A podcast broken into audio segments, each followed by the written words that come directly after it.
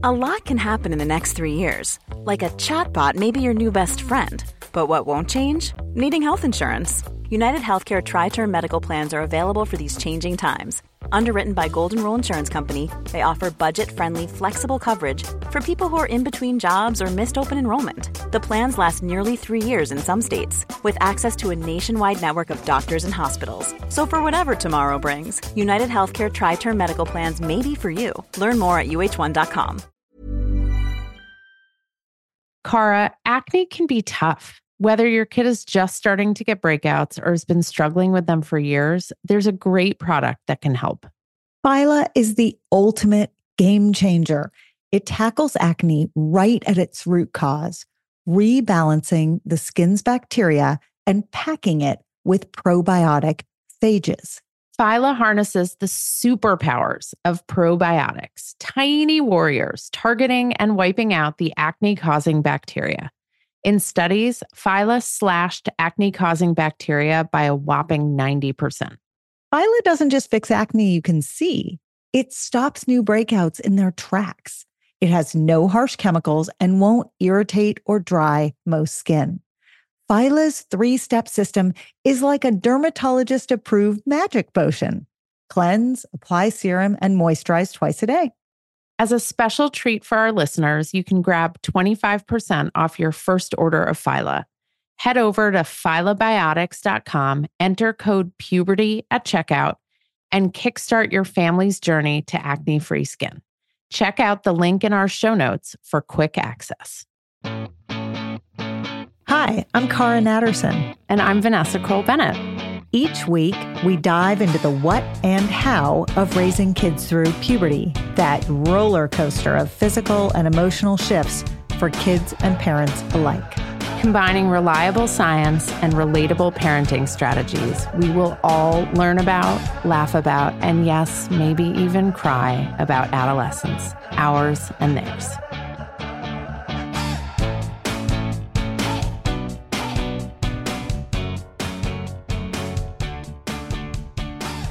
We are so thrilled to have with us today Dr. Sara Levine, who's the medical director of adolescent medicine at Caraway, digital healthcare company for Gen Z. Dr. Levine has a veritable buffet of certifications and degrees. She's board certified in both general pediatrics and adolescent medicine and has a master's degree in public health. She's been in private practice for 15 years, providing adolescent primary care, specialty care to adolescents and young adults with a particular focus on eating disorders. She's a fellow of the American Academy of Pediatrics and a member of the Society for Adolescent Health and Medicine and the Academy for Eating Disorders. If you can't appreciate it from all of that biographical information, when you hear Sara speak and give guidance and advice, you will understand why she is such a valuable guest to have on the podcast. She will tell you, but we will add she is also a mom of two teenagers. And as she loves to say it, that is her biggest accolade and achievement. Enjoy the show. Hi, Sara. Hi, it's such a pleasure to be with you guys today. We are thrilled to have you for so many reasons, but let me start by saying one of the many reasons is that you are credentialed up the yin yang. And while we do this for a living, and I feel like I've got some creds, you really have all the creds. You're you're a general pediatrician. You did subspecialty training in adolescent medicine, and you have a master's degree in public health.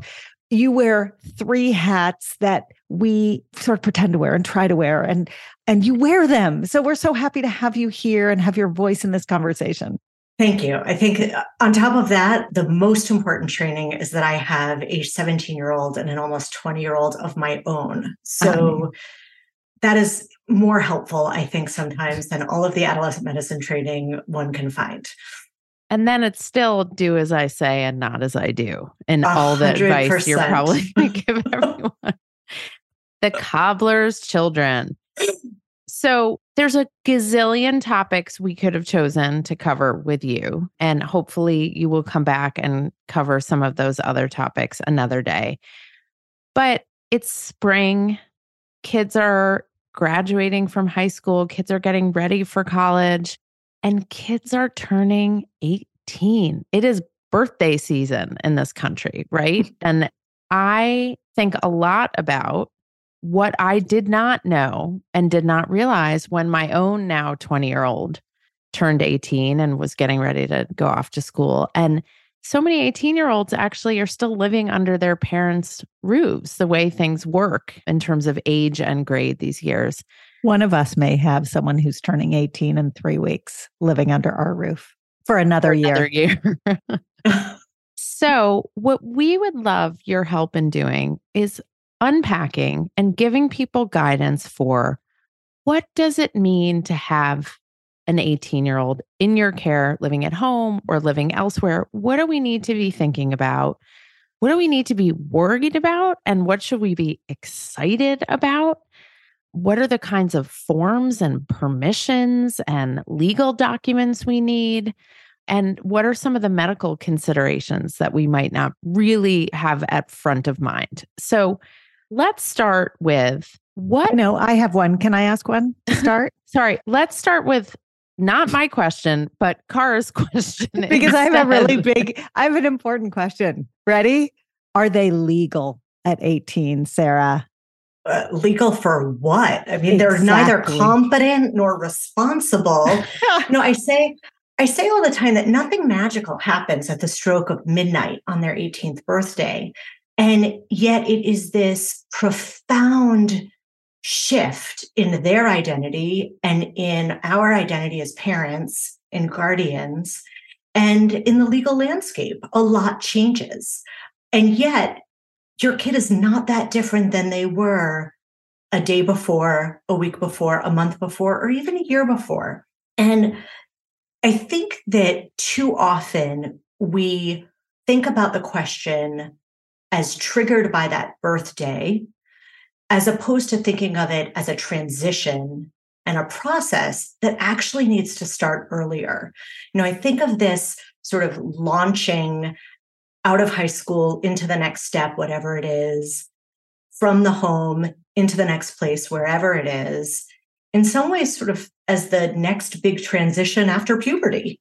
And just as so many changes happen in those tween and early teen years, physically, emotionally, cognitively, behaviorally, we see all of that sort of happen again in that 17, 18, 19, 20 year old that we need to anticipate a little bit sooner and address in a longer term way, because otherwise you can be gobsmacked by a sudden door that's closed in front of you as far as access to stuff to help your kid and they can be completely stunned by the responsibility that's suddenly on their shoulders that they're in no way prepared for. So let's talk really specifically about what changes legally, and then let's back into how we baby step into preparing ourselves and our kids for that quite drastic change, right? Like one day you have access to your kids' medical records, and the next day, in order to have access to their medical records, they need to give you permission to access right. them, right? One day you get to make a decision if, God forbid, your kid is in the hospital. The next day, you no longer have that right. So, talk us through what legally changes, even though developmentally there's really no difference between 17 and 364 days and 18 and a day. Um, But what does change? And then we're going to talk through, Sara, what do we need to do to prepare everybody for that shift? Sure. So, caveat I'm not an attorney, and I wouldn't want anybody to take what I say as legal advice. But in the simplest terms, 18 is the age of majority for healthcare decision making and right. for owning their healthcare record. Right. So, parents cannot, without an 18 year old's permission get access to their medical care. And that could be anything from prescriptions, appointments, lab results, hospital decisions, immunization records. I mean, everything from the mundane to the profound. Everything we handled for 17 years and 364 days that was on our shoulders that we dealt with, that we had control of, all of a sudden, it Correct. changes. And also everything that we almost took for granted we were going to have access to. Yes. So your kid gets a blood test and you're interested in the results and you know what? The results come to you. Not anymore. Or there's a conversation. We can get into the granularity around conversations with physicians which take on confidentiality actually before 18 and that's sort of what you describe as that transition in. But ultimately conversations are completely off limits to us unless unless you have a kid who has opted you into those conversations. Mhm. And there are lots of ways that they can opt you in. And so we should talk about that. But I like to reframe the question a little bit because we take for granted as the parent what we have access to, but our kids take for granted what they don't need to be responsible Correct. for. Correct. Absolutely. And likewise, there can be a tremendous amount of anxiety around not having access to your kids' medical information. But I like to always ask parents, why do you need access? What are you accessing this for? Are you accessing this because your kid's incompetent or irresponsible, in which case there's some work to be done there? Are you accessing this because these are complicated medical conditions and they need some support? And that goes down a whole different avenue as far as really helping kids who are living with chronic illness learn to manage those issues. Because I think that in some communities, in some demographics, in some cultures, we just like being involved in our kids' lives. And so we do it. And they like knowing that somebody else is going to take care of all of that for them. And yet there needs to be a stepwise handoff in the same way that we teach our kids to swim, we teach them to drive, we teach them to do so many things. We don't talk about periods after they get their first one, hopefully. We shouldn't talk about healthcare after they have to do it on their own for the first time. We should be teaching them some of those skills earlier. Right. So let's talk about how we wade into those waters, not on their 18th birthday, but ahead of time. And what are the things I do actually want to talk about what happens if you have a kid who's dealing with a chronic illness or ongoing mental illness that's being medicated or treated or they're being medicated for, you know, ADHD. I mean, I think there are a lot of people who would love to know what that looks like in partnership with your kid, but for a kid who's just like pediatrician, physical, school clearance, trip clearance, you know, all of that stuff. Sara, when do you recommend starting to kind of train them in beginning? Right? There's like the medical forms, there's the office visit, there's the copay, there's the follow-up, there all of that stuff. When do you recommend starting to like get that training going? As soon as you can. You know, this is what's near and dear to me as an adolescent medicine specialist. When kids transition into my practice, I've been in private practice for about 15 years. And now I do mostly specialty care in that setting, but I was doing some primary care in that setting. The first time they come into the office, it's sometimes the first time they've ever heard their family medical history Mm-hmm. because the last time it was done was when they enrolled in a pediatric office, maybe at birth. Mm, So, involving them in knowing their family medical history, helping them learn what their allergies are, what their medications are, what their own personal medical history is. You know, they Yeah. don't always know if they had pneumonia when they were three. So, you know, you have to know your kid, and developmentally, it has to be somewhat appropriate. But typically, when they're in high school and they're starting to take some responsibility for other things, they should at least have a sense that there are steps that are taken for this. And it's one of the things I love most about what I'm doing now, which is we have a whole team of health advisors that help walk young people through this who don't necessarily know what it means to figure out that something is in network or on formulary. And so Right. we're able to provide that wraparound care. In my field of adolescent medicine, we try to transition this process in a stepwise fashion, which is at a certain point letting kids know we're going to call them with their lab results yeah. and that I know They should all set up they, they should set up their voicemail and then listen to uh, their voicemail. And listen. Yeah. They should they Yeah. should listen. Yeah. As opposed to just seeing a missed call and calling back. Hi, I saw a missed call. Did you listen to the message I left? No. No. Well, what I, and I, in my office, what I say is, why don't you listen to the message and call me back if you have any questions? Oh, um, good for oh, you. well wow, that is not a rookie move. no, you know, but they have to learn. Do you or someone you love have smelly feet? Well, this is for you. We made magical socks. We did. The magic is zinc. With zinc around, bacteria cannot grow. And if bacteria cannot grow, well, then there are no bacteria to eat the sweat. And if there's no bacteria to eat the sweat, then there's no off gassing. And if there's no off gassing, then there's no smell. That's how Oom socks work. Check out the link in our show notes or go to myoomla.com. Cara, lately I have been lying awake at night. I'm physically exhausted, but I can't sleep because my mind is so wired with everything going on between work and my family. So I've added magnesium breakthrough to my nightly routine, and it actually helps calm my mind. It helps me get better sleep, and I wake up feeling better rested. I'm less cranky, and I'm more patient with my family and with you. Oh, I've noticed. And it's because, unlike other magnesium supplements that might give one or two formulations of magnesium, Magnesium Breakthrough has seven. That's why you're sleeping so well and waking up refreshed.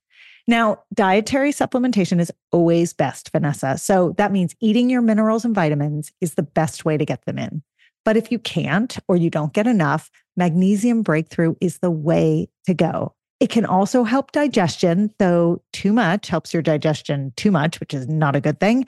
It can support muscle recovery. So bye bye, Charlie horses. And it helps build dense bones, which is especially important for women approaching and in menopause. We have an exclusive offer for our listeners. You can go to bioptimizers.com slash puberty, B-I-O-P-T-I-M-I-Z-E-R-S dot com slash puberty. And you can use the code puberty10 during checkout to save 10%. That promo code is puberty10 at bioptimizers.com slash puberty. Your body and brain and family and business partner will thank you. Vanessa, we literally have three minutes to eat lunch every day. I am not joking. And the challenge is how to make it delicious and healthy and still fit into that tiny window. Our answer is Factor's ready to eat meals. They have been a godsend. We throw our factor meals in the microwave. It takes two minutes and out comes a gorgeous, fresh, never frozen meal. We both love the tamale vegetarian one. It's delish. There's a ton of options every week. There's 60 add-ons, breakfast, snacks, beverages. I love doing the wellness shots with my kids. They think it's hilarious and I know they're getting vitamins and minerals in their bodies. So get meals on your table or at your desk in two minutes or less. Factor meals eliminate the hassle of prepping, cooking, and cleaning. You can customize with flexibility to get as much or as little as you need, and you can press pause or reschedule depending upon your lifestyle. So to order, go to factormeals.com slash puberty50 and use the code puberty50 to get 50% off your first box plus 20% off your next box. That code is puberty50 at factormeals.com slash puberty50 to get 50% off your first box, 20% off your next box. And I am going to go do that right now because I need more factor meals in my refrigerator. Cara, my kids love Magic Spoon cereal, and even though it's cereal, they actually love it as a homework snack. The variety pack has four flavors cocoa, fruity, frosted, and peanut butter, and fruity is the favorite flavor in my house. Now, this pack has zero grams of sugar, between 13 and 14 grams of protein, and between four and five grams of net carbs per serving. It's made with wholesome ingredients, no artificial flavors or dyes, and it's high in protein, gluten free, grain free, and soy free. So, a great choice, Vanessa. You can go to magicspoon.com slash puberty to grab a variety pack and try it today. And be sure to use our, you guessed it, promo code puberty at checkout to save $5 off your order. And Magic Spoon is so confident you're going to love their product. It's backed with a 100% happiness guarantee. So if you don't like it for any reason, they will refund your money, no questions asked. They do not want you to send their cereal back to them. Try a bowl of Magic Spoon cereal today at magicspoon.com slash puberty and use the code puberty to save $5. I think, you know, we should talk a little bit about the transition from general pediatric care into adolescent care, whether you see an adolescent medicine doctor or whether you stay with your regular general pediatrician and grow up with them. And lots of people do it lots of different ways. But what does happen is that through the tween and teen years, gradually the parent or guardian, the adult presence, becomes less of a fixture in that visit. And there becomes a greater and greater carve out for time spent just between the kid and the physician.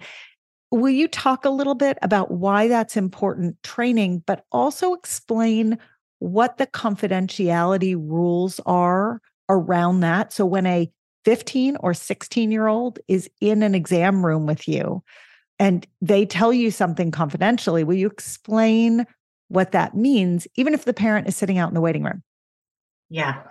And there are some nuances to this that are state by state and topic by topic. But for the most part, physicians are going to keep conversations that they have privately with teenagers confidential, with the exception of any time somebody expresses any danger to themselves or another person. That's a blanket rule. I think that, again, there are increasing numbers of state laws regarding very specific topics around gender, sexuality, and reproductive health that are complicating things. But it is critically important that teenagers feel like they have another trusted adult that they can ask honest questions of and get honest answers that are medically accurate and that are not value based that are about being safe and healthy, not about right and wrong, and that don't carry the weight of somebody who cares in a personal way whether or not you play soccer or what college you get into or any other choice you might make that are really going to focus on safe and healthy and non-judgmental medically accurate information yeah and it's funny because i explained this to my kids when they were first having those kind of pull can you tell I've been watching The Diplomat? They talk about sides all the time. Like you can tell the doctor anything. This is private. This is confidential. And then it became clear to me that my kids were still actually editing what they said to the doctor, not from the doctor, but because they would share with me what they said and what they chose not to say. And I was like, no, guys, it is confidential. You can tell them anything and they will not tell me unless they are really concerned about your safety or someone else's safety. And they're like, wait, really?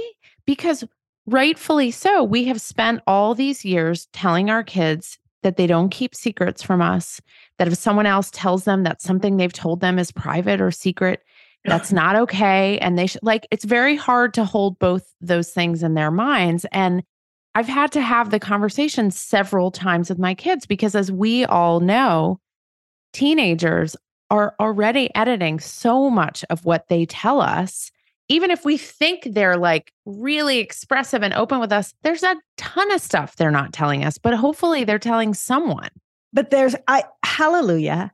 And I'm not going to say but hallelujah. And there's a giant gray zone for them. So what Sara describes is this sentence that we are taught in our pediatric training that we say in every mm. single visit alone in a room with a kid, which is everything you say to me is kept confidential, except in the case where you could hurt yourself or someone else. Okay. I want you to pull out the phrase hurt yourself. So the concrete kid is not thinking what we are really asking about is suicidal ideation. Right. Because we cannot keep that confidential because it is not safe for the kid. But when they hear hurt yourself, they will often think, well, getting high, I know my parents think that's hurting myself, or dating this person that I'm dating is hurting myself. So there's a gigantic or jello shots. Yeah, exactly. or, you know, you know, or, or, or sending nudes or, or, or. So defining our terms becomes important because mm-hmm. they are, I think, reasonably skeptical. The other side of the coin is as important, which is there are kids who are victims of abuse and assault and trauma, and they are terrified to share with anyone.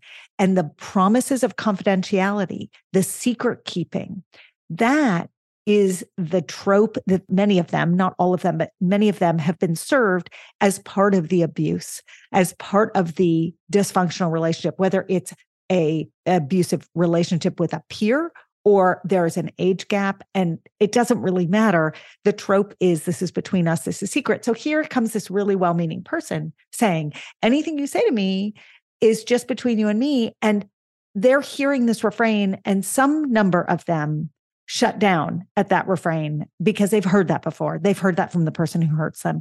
And so sometimes we have to go in, and it's really kid specific in really careful and subtle ways there are kids who come to us pregnant and they are afraid for their lives because they are disclosing a pregnancy and that might not be okay in their home or in their state. And by the way, that takes them to emancipated minor status, which we should talk about for one second, Sara, so that people understand yeah. the legal difference between an emancipated minor and just a minor, someone under 18 with whom we have confidential conversations. Right. And this again, I believe, is state law specific. So the general idea is there are certain statuses that make a minor emancipated, which means they are entitled to make certain decisions and have certain rights as an adult, even if they are under 18. Pregnancy confers that status on teenagers in some, if not all states. Interestingly, they can make certain decisions while pregnant, but not necessarily all decisions while pregnant. And then there are additional statuses around independent living. You can apply to be sort of deemed an emancipated minor. There are a lot of legal specifications around this that I don't have at my fingertips, but it's a status that has to be considered. And the leaded one is that of the mature minor, which is more of a, um, I think it's a little bit more vague and it's a little bit more subjective. But some doctors can choose to keep some things confidential under the auspices that this is a mature minor who's entitled to make this decision. That is, again, a very gray zone that people would have to figure out.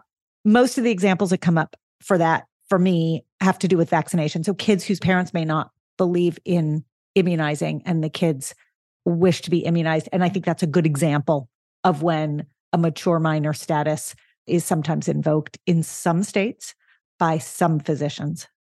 Sara, let's take this. We're speaking very broadly now, right? Yeah. We've, we've kind of covered all of the things to be thinking about and aware of. Let's pick a specific example to kind of dive into so you can talk us through what it looks like as kids get older and have more autonomy. You have a specialty in treating eating disorders, right? We mm-hmm. know eating disorders are on the rise.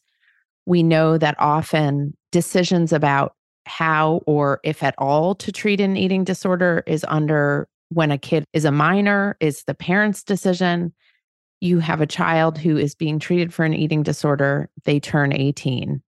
They are at severe health risk. What happens? Oh, there are so many outcomes that can happen there. It is incredibly complicated for those young people. Eating disorders carry one of the highest mortality rates of any mental health diagnosis. These can be fatal. And whether or not someone of adult age can or should be making certain treatment decisions can be life threatening.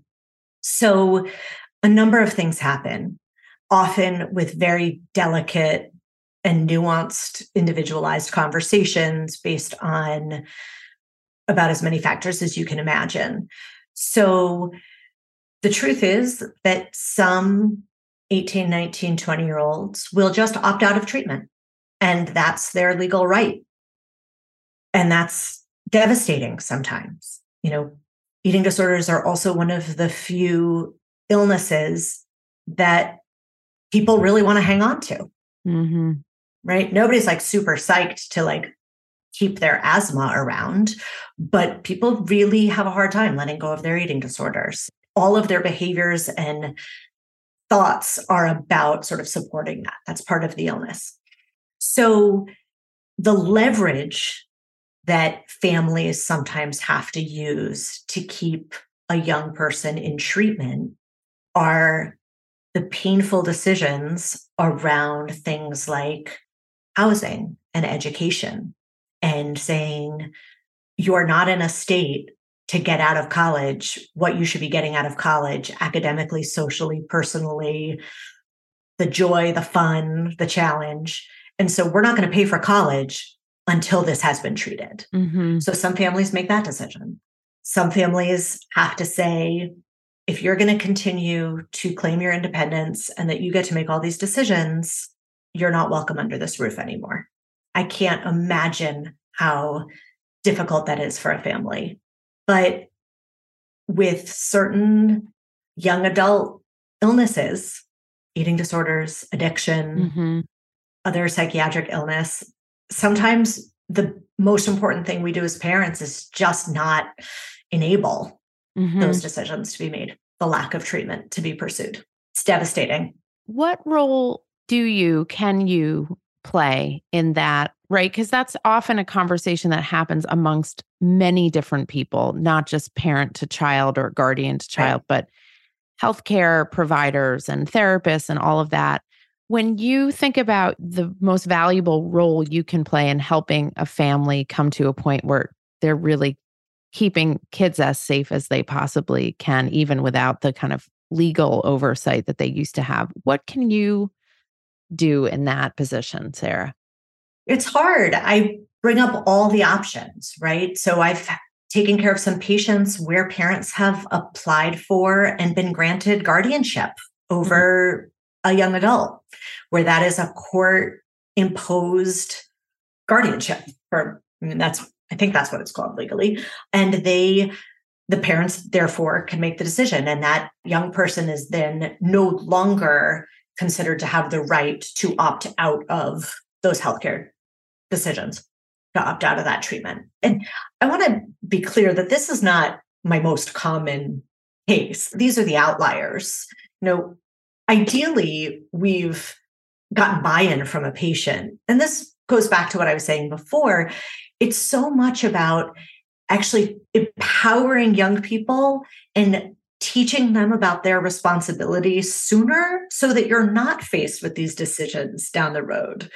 But when you are, you bring up what all the options are. Yeah. You know, helping to support parents to not enable self-destructive decision making. I mean, as pediatricians, we do that at every stage. Right. And that's such an important flip side to be looking at. So, you know, how do we get to a place when the kids in our lives turn 18 and they have these freedoms? How have we paved the road for that buy in, for that transition? You know, what does it look like to hand your child a medical power of attorney form and ask them to sign it or to ask them to sign you know documentation that says yes i will share my medical information with this adult. By the way those forms just my understanding correct me if i'm wrong those forms are not standing carte blanche. You can see everything that happens medically to your child from then on. It's if a child is incapacitated and they lack their own decision making and they cannot opt in in a meaningful way to share the information with you, then they have signed a legal document saying, yes, you may take over their medical power of attorney. You may be the person to talk to the doctor to see the lab information, whatnot. But it's not that if your child opts into one of these statuses that at 18, 19, 20, 21, all the labs are still coming to you. They're not. Right. right? No, you have. I mean, we had a power of attorney when my kid went to college that you would hope would be with him at college, but is actually sitting in his bedroom at home. So that's super useful for everyone involved after like eight trips to like the mm. notary public, you know, in Louisiana. That was really super helpful.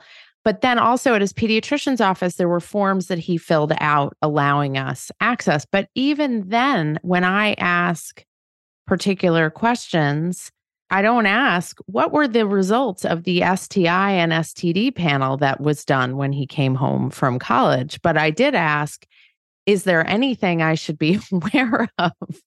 You know, and so even then, it's like I'm dancing around mm-hmm the question in a way that respects his privacy. But yeah, there's forms at the office, there's legal forms. There's a site called Mama Bear legal forms where they kind of tell you what you need for different stages. And it's linked through Grown and Flown, which is a really great resource. So for people who are looking for all of these documents, you know, you can find them quite easily on Grown and Flown. And even now I'm like, okay, well, he's going abroad. And now I have to figure out, you know, what forms have to go there.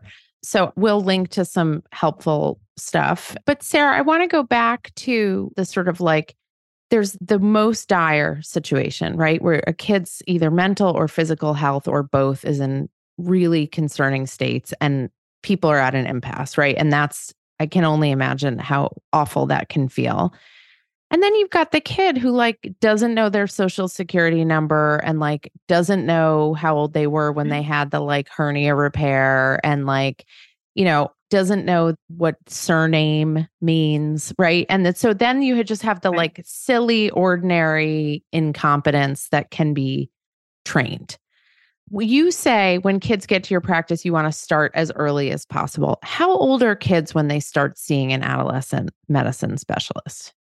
So that depends on the adolescent medicine practice. And there are probably okay. only about 700 or so of us in the country. So most teenagers are not seeing an adolescent medicine right. specialist. This is mostly happening in the pediatric office or family medicine office.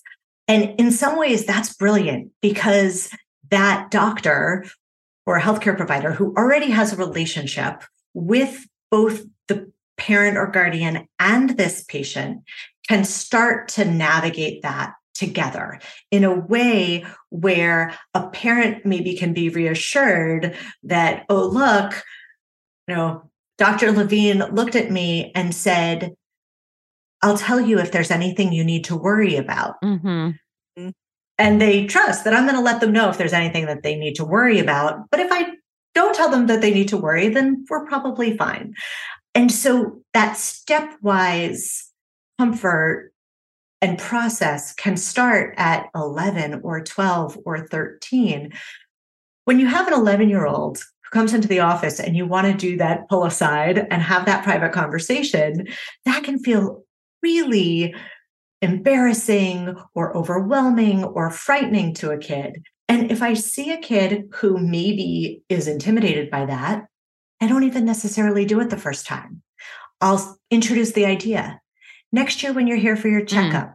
we're going to take some time together to talk about sort of what's going on in your life so that if you have any questions you want to ask me without your parent or guardian in the room, we can do that. Some of those questions might be about school or about how your friendships are or about if you have any questions about your body. You can ask me any of those questions, but I'll be checking in with you about that kind of stuff every year alone. And you just set the stage. Sometimes I will use the opportunity when I bring the kid into the examining room for a private physical exam without the parent or guardian in the room to say, this is another opportunity where you can ask me questions that you may not want to ask in front of your mom, dad, or babysitter. If they want their mom, dad, or babysitter to be in the room during that physical exam, I say, if this year you want that because this feels really weird, that's totally fine. And in fact, nobody should be doing a physical exam on you without your permission. So you're in charge here. Mm-hmm. So again, to make sure that you're not intimidating or doing anything that could re traumatize somebody who's got a background that you may or may not know about. But let's imagine the 16, 17 year old, right? Like they're getting ready to launch. Theoretically, they should now be on top of their own homework maybe keeping track of their baseball cleats, actually knowing when they have practice, whatever those things are. They're driving for God's sakes. I mean, exactly. Right. I mean, maybe not filling the car with gas, but they're they or emptying the garbage out of their car. Oh, I right. Mean. All of these things. And so just introducing the idea of saying, you need a checkup before you go off to camp this summer, let's call the doctor's office together on mm-hmm. speakerphone so you see how this works. Mm-hmm. Because most of them have never made an appointment. And when they say, I'd like to come Tuesday at two o'clock, and they're laughed at because, like, that's not that's what works, works for me.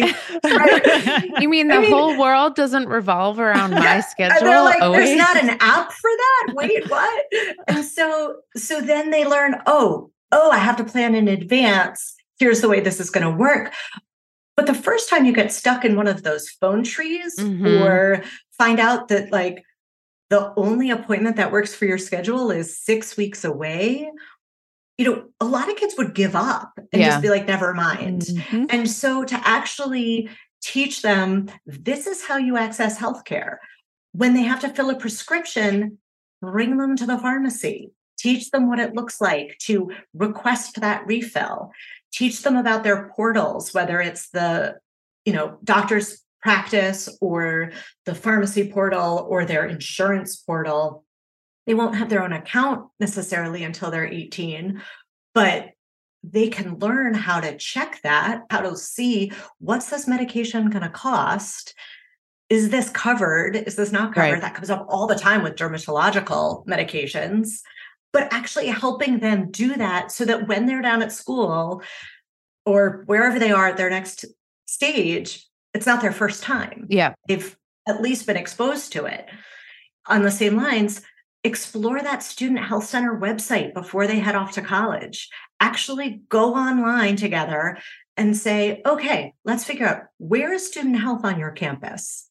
Are they open seven days a week, five days a week, two days a week? Do you have to make an appointment? Are there walk in times available? Do you have to request by phone or online? what would be a reason to go to urgent care? Where is an urgent care? Is there a 24 hour pharmacy nearby? All of those sort of preparatory things that often get lost while we're finding like twin extra long sheets and totally. like the right room decor. Yeah. You know, Sara, I'd love to take a moment because you're steeped in the world of once kids leave home, they're over 18, and they are very much on their own. This is sort of how you spend much of your day now. I would love for you to give some advice to the listeners about how do other than those really great pointers that every parent tries and then it falls on deaf ears a little bit or you know oh student health i don't want to go how do they find good resources in their landscape which is generally on a phone how do they suss out a reliable one versus not a reliable one? And how can the parent or guardian generation not necessarily be involved in that care, but even understand that landscape and what kids have available to them now? Sure. So, as you guys know, I'm the medical director of adolescent medicine for Caraway. It is a digital health company. So, I'm very much in this landscape now. If we can find any real positive outcome from the pandemic, which congratulations is officially over according to our government. Um, it ended suddenly yesterday. We can all throw a party.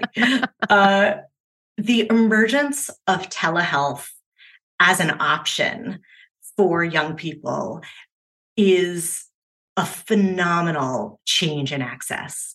And that may be that your young adult can now access their doctor from home, potentially. There are cross state licensing things and all sorts of stuff that's at play there. But healthcare is all of a sudden much more accessible on the go than it used to be. I think that there were a lot of lessons learned, right? Like all these people who thought that work could only be done sitting in the office. And lo and behold, we can actually multitask and we can work from home. And makes incredible sense i think for a lot of working women for example that you know that facetime doesn't always matter the same way so there are a lot of options for seeking care virtually as a healthcare consumer and parent i'm going to vet any options that my kids come across so at my son's university they have contracted with a company to provide after hour mental health care virtually. I'd like to know are those certified professionals who are providing the care? Do you get the same person every time if you are seeking care? Do you get matched with somebody? How does it work? There's sometimes a little bit of a curtain that is hard to pull aside on some of this. But I think for a lot of people, these virtual options aren't trying to replace the medical home. They're not trying to replace that trusted, ongoing relationship that you may have in person with someone at home, wherever that is, but more a really accessible, in the moment, episodic.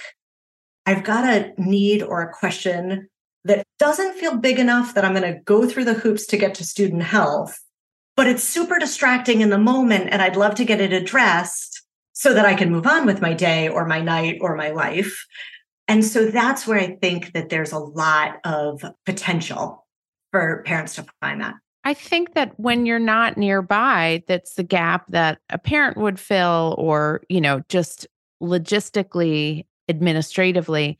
I also think getting back to your earlier point about before a kid gets on campus or to, you know, wherever their new home is, but certainly institutions of higher education, they have really upped their game in terms of what they are offering in terms of mental health services, support services, all of that. And it's really important. I mean, I know when we looked at colleges for my oldest, I specifically asked what was available to students. I mean, we were in a pandemic and we already knew what the results of the pandemic were going to be in terms of teen mental health ask those questions. If it's going to mortify your kid, don't ask those questions in front of your kid, but know what is available and part of tuition. Like included yeah. in that big bill are some really incredible services. And so I think that level of research that your kid, frankly, is not going to do. I mean, it is the rare child who is going to dig into that. There is some legwork that adults need to do. And it's even more important if your kid has chronic healthcare needs yeah. or special healthcare needs, because even if a particular school is their dream school, if it is 300 miles away from the closest hospital, maybe that school is not the best option. Yeah. Maybe you need to be at a place where there's some specialists a little bit closer by.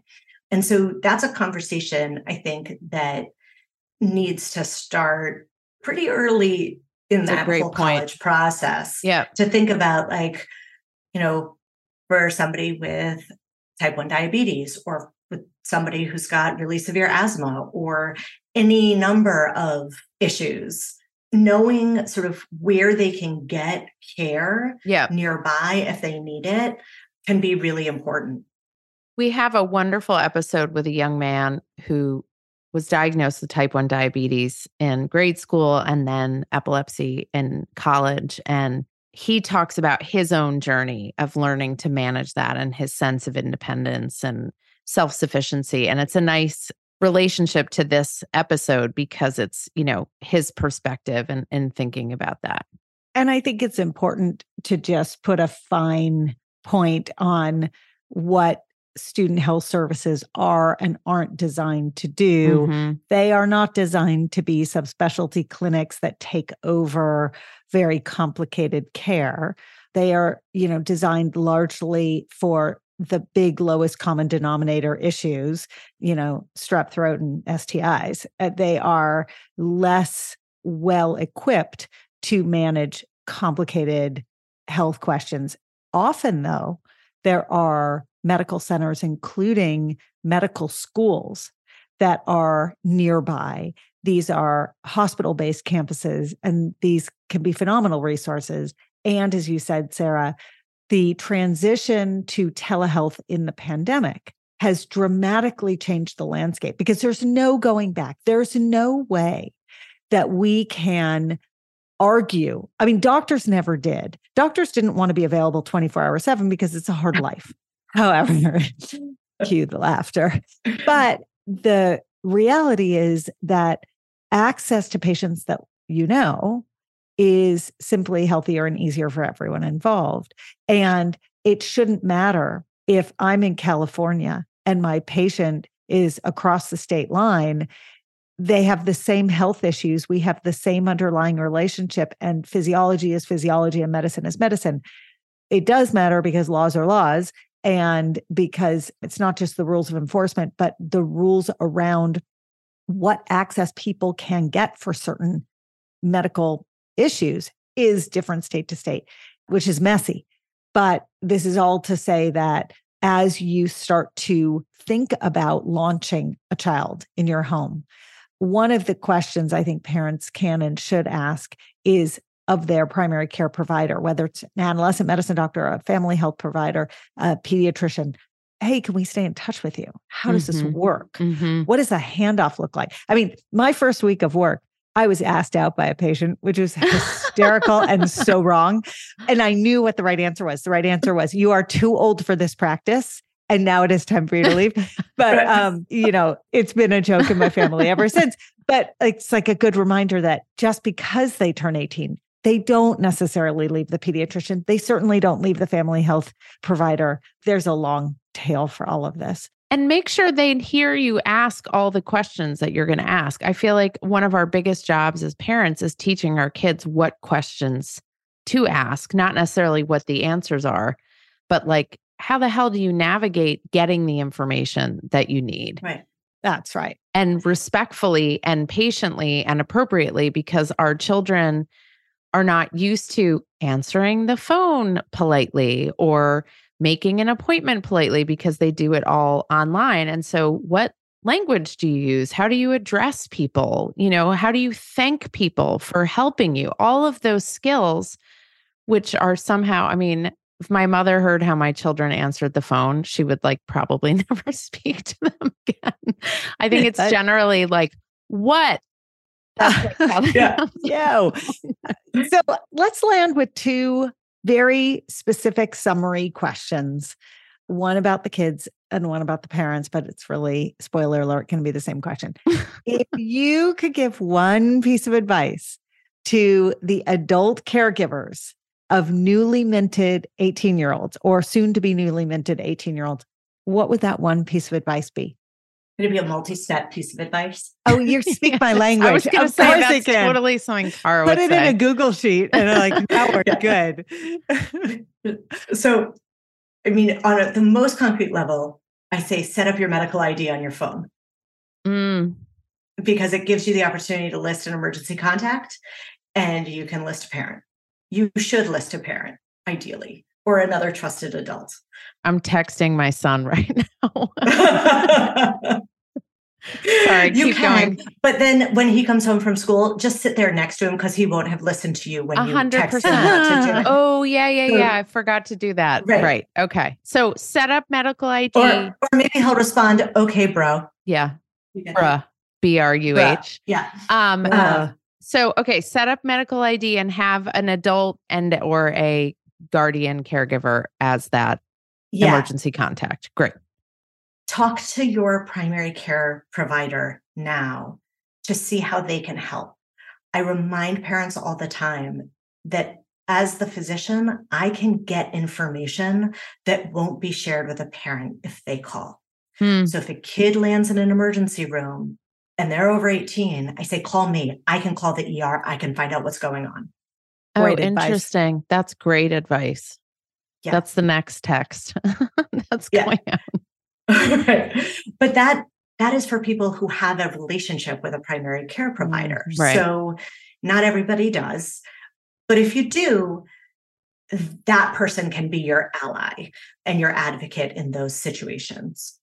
And the third piece would be teach your kid about the portals, get them the apps, make them sign up, help them figure it out, and see if they can make one appointment, fill one prescription, and track one result before mm-hmm. they've left the house. Mm-hmm. If you have the opportunity to do that. Oh, the heavy lifting. The flip side for the kid is do all those things. Ah, I love it. it would be great for every kid to know how to reach their primary care doctor or their specialist, whoever their point person is. Maybe it's their therapist, maybe it's their psychiatrist, maybe it's their pediatrician, maybe it's their endocrinologist, whoever their most commonly needed healthcare provider is. Make sure that phone number is saved, make sure they know their medications. And so they know how to access that person if they need to. I think that's our biggest barrier. You know, for the majority of people in this age group, in this 18 to 28 year old age group, they're healthy. There's not a lot of like recommended screening tests. There's not a lot of stuff that we have to do. It tends to be behavior and lifestyle mm-hmm. that causes them some grief. You know, whether it's lack of sleep or unhealthy eating, too much, too little, the wrong things, whatever it is. Those are the things that tend to get them in trouble, which is why sort of paying attention to all of this in a more integrated way is so great. But help them find a way that they can access care in the moment when they need it. And if that's a call to their pediatrician at home, great. If that's using a company like Caraway or another company out there, great. But making sure that they feel empowered to actually be able to seek care. And then once they're in the door, ask the questions that they need to ask, even if somebody doesn't prompt them. Those are the important healthcare skills. That's so great, Sara. Thank you. I have a long list of notes to address with my son when he lands tonight home from college. He'll be thrilled. I'm just going to leave it on his pillow. Right. Here's your to do list. And he'll right. be like, yeah, yeah. He'll get to it like the day before he leaves. Sara, this is awesome. Thank you so much for coming on. You are. Thank you for having me. I wish we could just like replicate you and have you in every community and every home around this country. It is such important work that you're doing and we're so grateful to hear your your perspective and your very sage, calm and reassuring advice. It's wonderful. So much easier with other people's kids. Yes. Oh. oh, Sara. Thank you both. Really a pleasure to be here with you. We absolutely love hearing your feedback and getting all your questions. So, anytime you want to be in touch, email us at thepubertypodcast at gmail.com. If you're looking for great puberty products like the Oom shorts or the Oom socks or the Oom bra, you get the theme there, go to myoomla.com. If you want more content, you love what we do on the Puberty Podcast, and you want to have us come speak or learn more about our book or subscribe to our amazing newsletter, The Awkward Roller Coaster, go to orderofmagnitude.co. Remember, it's .co because we don't have enough money to buy .com